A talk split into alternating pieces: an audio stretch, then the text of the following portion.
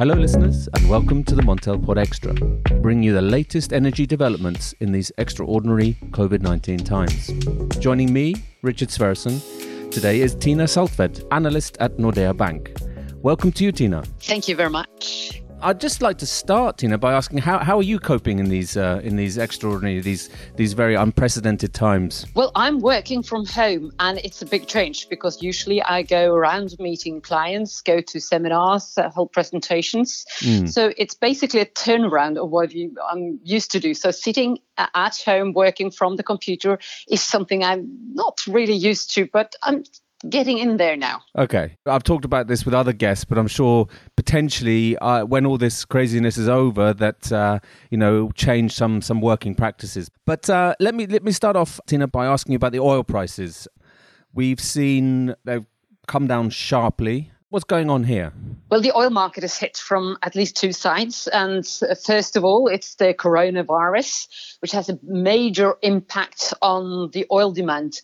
I've seen uh, latest updates today that some analysts expect oil could fall as much as between four and five million barrels per day in 2020, maybe around uh, seven to 10 million uh, in March, April. So it's enormous impact on, on the market. And of course, it started in China. China was one of the biggest importers of oil in the world although we're starting to see that China is, uh, you know, letting some of these restrictions open again, we expect more oil to go there. But then we see other parts of the world closing down, such as Europe and then and then the US. And we soon as well moving into the uh, driving season in the US. So it will have a big impact on the oil market. And of course, we're seeing flights. There's hardly any flights going around. Some for transport, but you know, um, personal uh, transport, uh, it's almost stopped completely. So there has a big impact on on the uh, especially on the transportation sides, which account in total for 60% of oil demand. Right, but the market doesn't seem to be very convinced by these stimulus packages either, because it's uh, I see today prices were down a bit. Do you think uh, these stimulus packages will be enough to trigger demand response or At the moment I don't think it's enough because we don't and I think also the problem is that we don't know where this will end. And that, of course, in itself depends on the stimulus packages, how the different countries uh, actually are you know looking into this challenge we have with the coronavirus.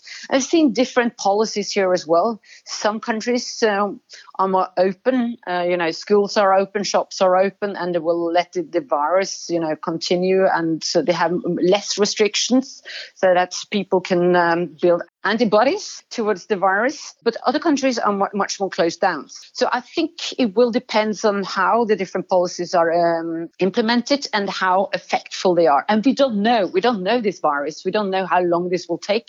We don't know where we have a vaccine coming as well. So that is a big uh, challenge. But of course, the oil market is challenged from the supply side as well with this price war between, first of all, OPEC and Russia, now Saudi and Russia and we know that Saudi has at least said that it will increase their production from the start of April. And they said that, you know, we could push production up by 2.6 million barrels per day. That is a lot when you're seeing that oil demand is falling sharp as it is at the moment. So you have, uh, you know, a double whammy here. And also, it will be more difficult, I think, to attract capital in the future because, uh, first of all, this is the second big price fall, oil price fall within the last 10 years. You have first the, uh, the oil crisis in 2014. Now you have this. What should really the investors think? You know, that you have the climate problem coming at the top of the agenda when the virus will be more under control again. And uh, investors are starting, you know, to turn their back to, to fossil fuels. So you have uh, different challenges here for the market. Short term, the corona, and in the longer term, you have the price war, and then, of course, a change in energy policy. I mean, we can return to maybe some of the issues about, you know, potentially the move towards decarbonisation and what oil companies are doing um, on the back of, you know, given this context of massive oversupply, falling demand, and very low prices. But I just wanted to ask you, uh, Tina, what uh, will it take to get Russia and OPEC back to talk to each other again, back to the table, and and try? Do you expect this to happen, or or is this, you know, unlikely? I think that would be very difficult. And the reason why is that because uh, in 2016, when they got this deal done at the end of 2016, some of the Russian companies were already then against uh, these kind of deals. And the reason for that is that, uh, you know, when the Russians, uh, Russian oil producers have to cut to push the prices higher, the higher prices trigger the American shale producers to increase their production. So they have had an enormous growth in their production. And the Russians are, are starting to get tired of supporting, you know, the increase in production from the US. Why should they do that in a way? So I think it will be difficult.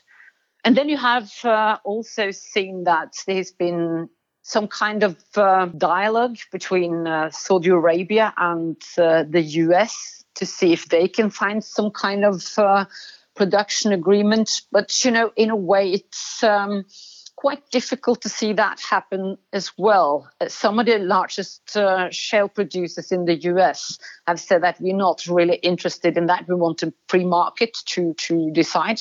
And then the US also have uh, laws against these kind of price corporations. So uh, how they will manage to do that? So I think it will be difficult to do that. So there'll be a, a rocky few months ahead, then, Tina. In other words. Yes, it will be we had seen that already that you know the oil companies small and the large ones are starting to cut their investments starting to postpone uh, new drilling activity. Uh, you're seeing that they're cutting costs where they can. And it will be interesting to see also what they do with the dividend policy if they're Absolutely. going to start changing that one as well. I think it will be more difficult and we see yeah faster, let's say, adjustment in the market this time, especially in the US with the shale producers, because this time investors and financial institutions like the banks uh, will be more skeptical to uh, support this industry since they have had some of these companies have had bad liquidity before this happened. And since the outlook for the oil industry as such is much more uh, uncertain now than it was in 2014 if we can stick with uh, you know the oil companies that a lot of these are looking into investing in renewables and being part of the kind of green transition. How do you see that panning out tina? I mean surely as you mentioned there's liquidity issues there's cash flow issues. Of course the oil companies are important to get the green shift going. And of course, they have knowledge, they have technology that could be useful for the renewable industry as well. And of course, they have said that they want to be drivers of this, uh, at, least some of the European companies have said that they want to drive this shift as well because they have uh, cash to lean on to be able to develop the technology. Of course, that could be more difficult uh, in the future to see the big oil companies role in the future um, green shift, at least for this year, uh, because they have to, in a way, cut costs everywhere. But then again, I think this gives them another, you know, reminder that this green shift will continue after this as well. Because uh, I think that now with the low interest area we're going into, that actually promotes capital intensive industries such as the green industries when we're moving out of this worst part of the corona impact on the, the world economy, we will soon turn the eyes back on the climate uh, issues because mm. 2020 should be the big climate year with the uh, the meeting in Glasgow mm. in November. It, that might be postponed, and maybe it should be to get the right attention that, that this meeting deserves.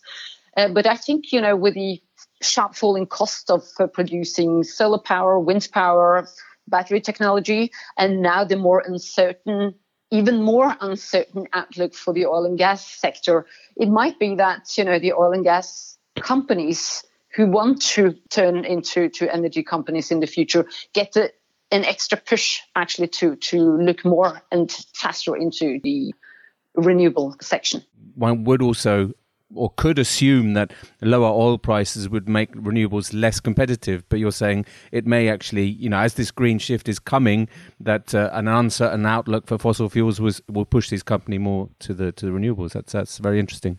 Yeah, because I mean we we have another challenge now because usually when when you see oil prices drop as much as they do, that should be a trigger to buy more. Mm. I mean, increased demand, like we saw in 2014, you saw a, a huge shift, or uh, in, for example, petrol demand. But this time, I'm not that sure because you have the coronavirus. Uh, you know, you won't be able to treat transport in the same way you did last time. I think even though the coronavirus will be more controlled and you will find uh, ways to deal with it uh, or vaccines after a while, I still think, you know, that the lower prices will not have the same impact on the demand as we saw last time. So in that way, it's very difficult actually to, to for the oil companies at the moment because they're hit from both sides. Mm. You know, during the financial crisis, they were hit by a, a, demand effect. In 2014, in the oil crisis, there was a supply effect. Now it's both the supply and demand at the same time, which makes it very difficult. Absolutely. Tina, I'm sure we'll return to these topics once we come back to some kind of sense of, of, of normality. So thank you very much for being uh, a guest on the Montel special podcast. Thank you. Well, listeners, that's all for today. Uh, remember to tune in every day at 5 o'clock CET on covid19.montelnews.com via the Montel website and on Apple Podcasts and Spotify. Please remember to tune into the Montel Weekly as well every Friday, where we'll be bringing you all the relevant energy market news and updates. Thank you. Bye.